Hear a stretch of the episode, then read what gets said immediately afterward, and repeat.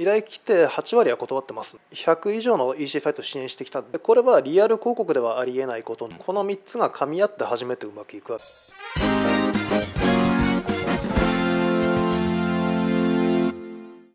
皆さんこんにちは。EC の未来へようこそ。E コマースにおけるリスティング広告ですね。お話をお伺いいたします。藤村さんよろしくお願いいたします。よろしくお願いします。最近 EC 始めた人って本当多いんですよね最近そういう人たちっていきなり売れるわけないので特に自社ドメインでいくならばやっぱりリスティング広告、まあ、Google や Yahoo ですね。あの辺りは欠かせないよねっていう話になってくると思うんですけどもどういう感じだったら広告突っ込んでいいのかとか、まあ、これぐらいだとちょっと厳しいのかなとかっていうなんかその辺最近 EC 始めた方々にちょっと分かりやすくご説明していただけるといいかなと思ったりもするんですけど、はい、EC 専門のリスティング広告のサービスをやってるんですけども、うんうん。他の代理店とちょっと違う特徴が、うん、うまくいくところしか受けないんですね、おおお客さん選んでるわけです、はい、選んでます、うん。依頼来て8割は断ってますんで、8割断ってんの、はい、広告出しても売れません、うん。もしくは売れるけど利益取れませんと、うん。うん。あの利益重視でやってるんで、利益出せるかどうか、売れないと思ったとか断るんですね、で今おっしゃった基準と言いますとやっぱりまず月賞100万以上。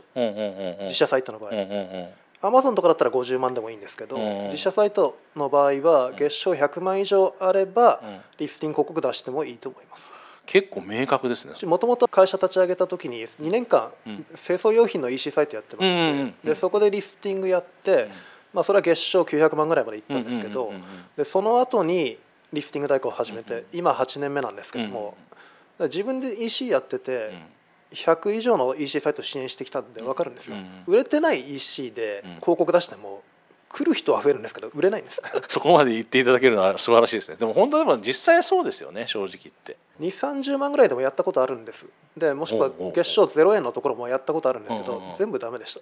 ああなるほど。でやっぱり100万ぐらいはないとうん。それを広告出して200万300万にするっていうのはうん。できるんですけどもほうほうほうほう。50万の100万も難しいしうん。0円のをうん。50万100万にするのももう不可能ものとやり方がどうなのっていう話にもなってくるっていう感じですよね逆に言うと。そうですね。結局これ EC に限らず商売でみんなそうなんですけど、うん。商品と売り場と、うん。あと集客、うん。この3つが噛み合って初めてうまくいくわけうで、ん。集客が広告に当たるわけですけど、うんうん。もしくは SEO ですね、うんで一番大事なのはやっぱり商品なんですよね。でその次が売り場。うんうん。でこれは EC に限らずリアルの小売店でも他でも全部そうなんですけど、まあリアルだったり売り場っていうのはねもう見たらわかるわけですからね。そうですね。さっき僕ら8割断ってるってお伝えしましたけどその断る理由のほとんどが全部あの商品力が足りないと売れる数字に達してません。うんうんうん。達してるんだったら月賞100万あるはずだと。うんうんうんうんだったら広告出していいっうんうんていうそういう考えです。ねだからい一個そこが基準になってるわけですね。ある程度やってきた方さっきの話だと始めたばっかりの方っていう話でしたけど、ある程度やってきた方は分かるんですけど、うん。やっぱり広告出さなくてもなんだかって訪問者数はある程度あるわけです、確かに。ええ。で売れる数字に達してればある程度売れるはずだと、うんうん。それが売れてない100万ないってことは商品力もしくは売り場力が足りないんで、広告で訪問者を増やしてもどうせ売れません。っていうのがちょっときつい言い方なんですが、うん。事実ですね。モールはまあ楽天とアマゾンヤフーショッピング、うん。それと自社って、まあ、大体みんなこの4つ考えるんですけど、僕にはそれはモールか自社かしかの区別しかなくて、でモールは言ってみればモール側が集客してくれるわけで、だから出せば売れると。ヤフーその昔はアマゾンとかは出せば売れるって言われてた時代もありますし、うん。まあ、今もそうなのかもしれませんが、自社は全て自分でやんなきゃならないねだから広告って話になるんです。けど、モールで売れると言っても最低限の商品力があっての話であって、うん。同じ商品でモールで100万いったから自社で100万出しただけで売れるかって言ったら売れないわけです、うんうんうんうん自社で100万売れる商品はモールでは広告なしで2300万売れてないと無理だと思いますし、うんうん。あ逆に言うとね。その倍ぐらい売れてないとおかしいおかしいと。はい。うんうん。じゃなきゃ100万はいかないだろうと。でそこから広告っていう話なら分かりますけども。なるほど。すごい直球勝負なんですけどその通りだと思います。本当に。広告運用って普通はクリックしてくれた総額の何十パーとかっていう、まあ、20パーとか、まあ、そうですね。15パーとか、まあ、低いところは15パーぐらいなんでしょうけどそういうのでやるって言ったらお客さんの利益っていうのはあんま関係ないような気がするんですけど。今おっしゃった通り、リスティングに限らずネット広告の代理店っていうのは、代行料が広告費の20%っていうところが圧倒的に多くて。ですよね。でこれ、広告費100万使ったら代行料は20%の20万、うん。うん。合わせて120万円でですよね広告費として120万かかるそうですね、はい、でこれが一般的で僕は定率って呼んでます、うんうんうん定額のパーセンテージうんうんでこれが15%でも20%でも全部一緒でして僕とすると、うんうんうんうん。そういうところは広告費をいっぱい使って訪問者数を増やそうとするんですね、うんうんうんで売り上げを増やすっていう方針なんですけど、売り上げが最終目標の人っていないと思うんですね。最終的には利益を求めてるわけで、うんうんうんうん。で僕らは利益ベースの運用をさせていただいてますんで、例えば客単価1万円の EC があって、ん。粗利率が50%だったと、うん。うん。そうすると1件あたりの粗利は5000円なわけです、うんうんうん。そうなると CPA 顧客獲得単価は絶対5000円以下にしなきゃなんない、まあそれはそうですよね。はい。はい。まあ、いくらにするかはその人たち次第ですけど、私どもだったら2500円を目標にするんですが、うんうんまあ、2000円でも3000円でも別にいいと、うん。じゃあ CPA2500 円にするんでロアスは400%ですねと、うんうんうんうん。じゃあロアス100%で僕らがやって運用できるのかなっていうのを考えた上でん運用するかしないかうんっていうのをまあ、そもそもそれも聞いたお伺いした上で受けるかどうかということも決めると。その考えでいくとさっき言った定率っていうのはクリック数いっぱい増やして訪問者増やして売り上げ上げるんで、売り上げ重視になるんですけど、うん。だから定率広告費いっぱい使うんですね、ただ僕らの場合は利益ベースなので売り上げも大事なんですけど利益考えると広告費を減らす方向に行くわけです。こっちサイドで見たらそうそうしてほしいですよねどっちかって言ったら。も。ちろん最初は増えていくんですけど、ピークに来たなって言ったら実際広告費を減らす方向に行って、うん。その方が利益増えるじゃないですか、うんうんうん。これ以上かけても売り上げ変わらないってうんいうのがうんうんうんあったら実際これうちで清掃用品 EC やってた時にあった例なんですけどうんうん。月の広告費のうんピークが48万だったんですうんうね、ん2年間やっててピークが48万でうんその後広告費を減らす方向に動いて、うんうん最終的に24万まで半分まで下がっちょうど半分だったんですよ、でも24万の時の方が客数売上利益全部多かったですた。なるほど。でこれはリアル広告ではありえないことなんですが、まあそうですね。成果が目に見えるネット広告だったらありえることなんです、うんうんうんうんうん。でこの時と同じこ運用の仕方を今やってますなるほど。チューニングできてったら減らせますよねっていう話ですね。そうですね。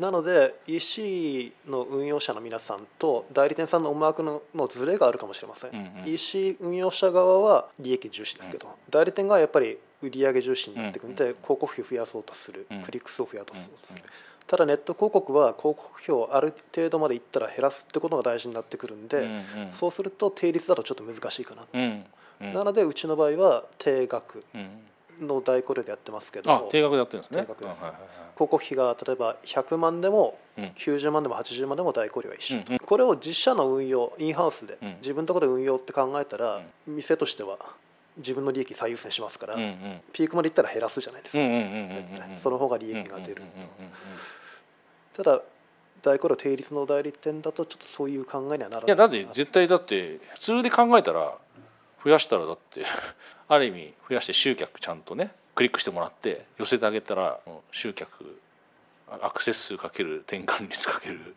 単価ってかんまあその公式当てはめるならば集客ある程度してるんだから僕たちは仕事してますよってことになっちゃうけどでも実際問題ねまあ、もちろん商品力によって転換率が変わってくる部分もあるし扱い商材によっては単価も全然違うけども集めたからじゃあそれが良くなるかってそうじゃないもんね確実に。これも支援先さんであった事例なんですけど、うんこの仕事始めて一番最初のお客さんだったんですけど、アパレルのお客さんで広告費を月50万でやってくれって言われたんですね、うんうん。うんうん2週間運用して、あこのサイトは30万で十分だなって分かったんうです。よ、ん30万使っても50万使っても売り上げ一緒なんです。よ、うんうんこのサイトの力がそのぐらいの、うんなのでそこの社長に伝えたのは、ん。あのこれ30万で十分ですからん。減らしましたので,、で差額の20万別のとこ使ってください、うんうん言ったらそこの社長は非常に優秀な方なんで、うん。それだけで全て理解してん。30万で運用したんですね、なるほど20万を30万にしたらそれなりに増えましたけど、それ以上はかけても一緒だってあ分かった。かけても一緒だっていうことが分かったってことですねそこまで突っ込んでいろいろ聞かない気がするんですよね。そこまで聞いてちゃんと教えていただける信頼関係があるってのは結構すごいですね結構。こういう気持ちで商売やってるかってっていうところに,、うん。がに行き着くんですけど、私の場合はみんな利益を求めてるわけですから、うん売上ってのはあくまで家庭の数字であって、で利益に焦点を当てた方がお客様も喜ぶだろうと。でその方が関係も長続きしますし、うん。無駄な広告費使わない方が、うん基本的に今だって普通でやってたら普通で考えたら e コマースに流れてきてる人が多いってことはクリック単価上がってるってことですもんね基本的に、まあ、そうですね。オークション式の入札単価ですから、うん。リスティングで Yahoo と Google の違いっうん。ていう点で見れば数の Google 質の Yahoo っていうところでしてつまり同じように Yahoo と Google って全く同じ広告を作ってうん。予算も全く同じにしたらうん。クリック単価とかは一般的に Google の方が高い。で配信量もた多くなって売上とかコンバージョン数も Google の方が多い傾向があります。うんうんうんただ CPA とかロアスっていった費用対効果で見ると Yahoo の方が高い傾向があります。同じように配信してで取れたデータをもとに仕分けをしてうん。数ヶ月後1年後見るとうん。やっぱり数の Google 質の Yahoo うーん。ヤフーの広告ってモールの人も出せるんでしたっけ？ヤフーショッピングの人は出せるのか？出せますし Yahoo のリスティング広告 Yahoo 広告出してその広告のリンク先を楽天とかにすることもできます。あできるんですか今って、はい。ああそう。ただやってる人はほとんどいませんけど。まあそうですよね。それは。あの何ヶ月か前ヤフーの人に確認したらできるってことだったので、あー。ルールが変わってなければ今もできるはず。なるほどなるほどなるほど。前半ちょっとかなりいろいろお話ししていただいたんで次もうちょっと後半はですね広告のちょっと詳しい内容の方にもちょっと突っ込んでいろいろとお話をお伺いしていきたいなというふうに思いますので前半これで一回ちょっと、はいはい、締めさせていただきます。どうもありがとうございました。ありがとうございました